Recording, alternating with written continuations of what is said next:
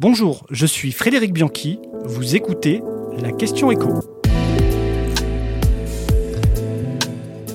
La loi pouvoir d'achat présentée ce jeudi à l'Assemblée aura-t-elle un temps de retard? L'inflation est certes de 5,8% en juin et pourrait grimper selon l'INSEE à 7% en fin d'année. Mais ces prévisions sont peut-être trop alarmistes. Ce n'est pas impossible. D'abord, on le constate dans notre indice de prix BFM TV ou dans notre chariot de produits BFM Business. Depuis un mois, en effet, on constate une légère baisse du prix de nos produits.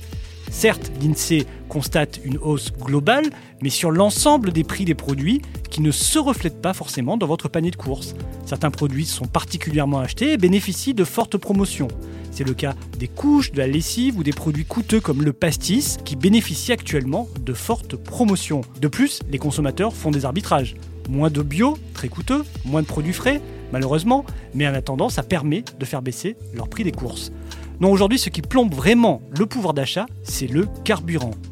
Mais ça pourrait ne pas durer. Il faut être très prudent, mais ce qu'on constate depuis quelques semaines et qui s'est accéléré ces derniers jours, c'est une baisse du prix du pétrole.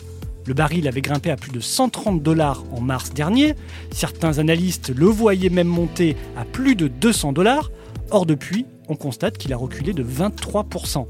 Il est même cette semaine repassé sous la barre des 100 dollars. Même tendance pour le gaz naturel, l'or, le cuivre, mais aussi dans l'alimentaire. Le prix de la tonne de blé, qui avait grimpé à plus de 438 euros en mai dernier, a reculé depuis de 25%. Même chose aussi avec les conteneurs pour le fret.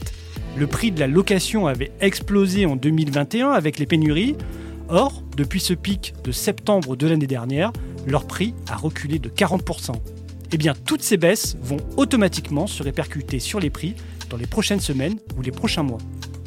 Alors est-ce une bonne nouvelle pour notre pouvoir d'achat? Eh bien c'est là que ça se gâte. Pas forcément. Pourquoi les prix baissent depuis quelques semaines? Parce que les investisseurs anticipent une récession mondiale. Les grands instituts comme la Banque mondiale ont d'ailleurs revu leurs prévisions de croissance à la baisse pour l'année en cours, 2,9% au niveau mondial selon l'institution internationale. Des craintes aussi sur la zone euro.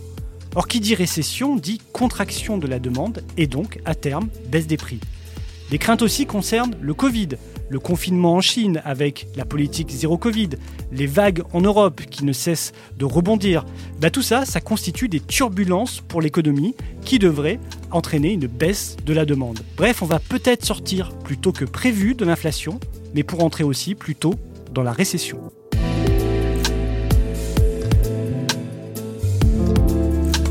Vous venez d'écouter La Question Écho, le podcast quotidien pour répondre à toutes les questions que vous vous posez sur l'actualité économique.